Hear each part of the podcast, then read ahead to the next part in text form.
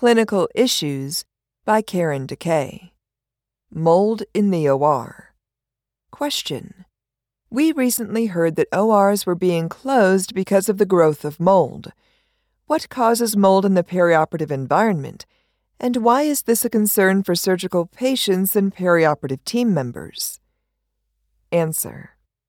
Seattle Children's Hospital closed 14 ORs in 2019 in response to the mold species Aspergillus, which hospital staff members found in a number of ORs and equipment storage rooms and believed it to be attributed to air handler deficiencies.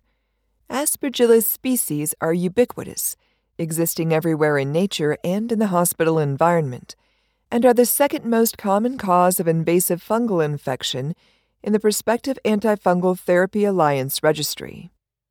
Infections with Aspergillus species are of particular concern because they often result in death, even with aggressive antifungal treatment.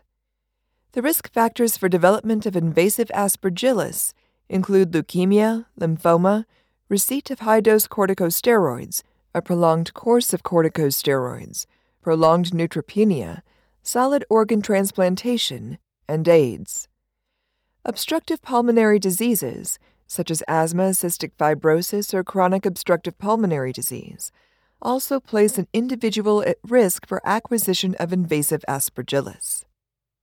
Molds require both moisture and nutrients for growth. In the right environment, molds spread and reproduce by making small, lightweight, drought resistant spores that travel easily through the air all of which contribute to their ability to survive for long periods. Mold spores are 2 to 10 micrometers in diameter, making them small enough to be deposited into the upper and lower respiratory tract if aerosolized and inhaled. Mold is composed of filaments called hyphae that form a visible web or mycelium as they grow on the nutrient source. Despite the mycelium's attachment, fragments can break free and individuals can be exposed to these mold fragments. The indoor environment does not limit the availability of nutrients, because wood, wallboard, upholstery, and dust can all be nutrient sources.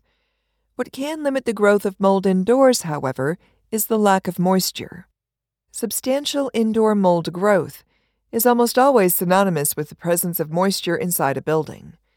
Environmental sources in hospitals that have been attributed to the growth of Aspergillus species include open windows, contaminated particle board frames surrounding air filters, exhaust ducts with filter contamination, and gaps present in filters or support frames that allow unfiltered outside air to enter. Construction and demolition in and around healthcare facilities also can spread Aspergillus species through ventilation systems if the air supply and return grills are not properly sealed.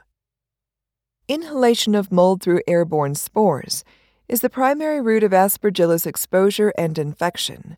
However, the development of a fungal infection is dependent on the extent of mold present and the extent of the person's exposure to the mold and his or her susceptibility, that is, immunosuppression, allergy infection may be limited to a specific organ or disseminated throughout the body.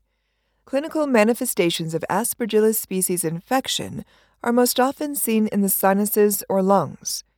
Sinus involvement can present as sinusitis with rhinorrhea and nasal obstruction or invasive sinusitis with vascular infiltration.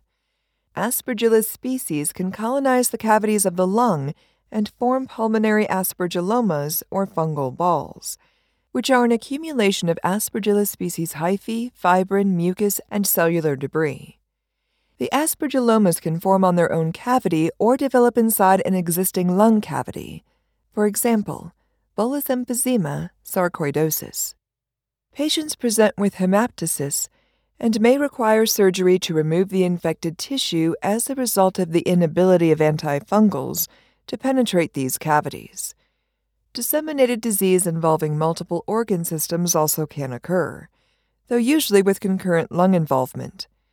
Invasive pulmonary aspergillosis most often results from immunosuppression, steroid use, and neutropenia, and patients may present with fever, dense pulmonary infiltrates, hemoptysis, and pleuritic chest pain.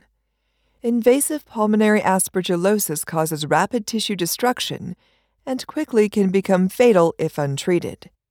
If neutropenia continues to persist, invasive pulmonary aspergillosis almost always leads to death.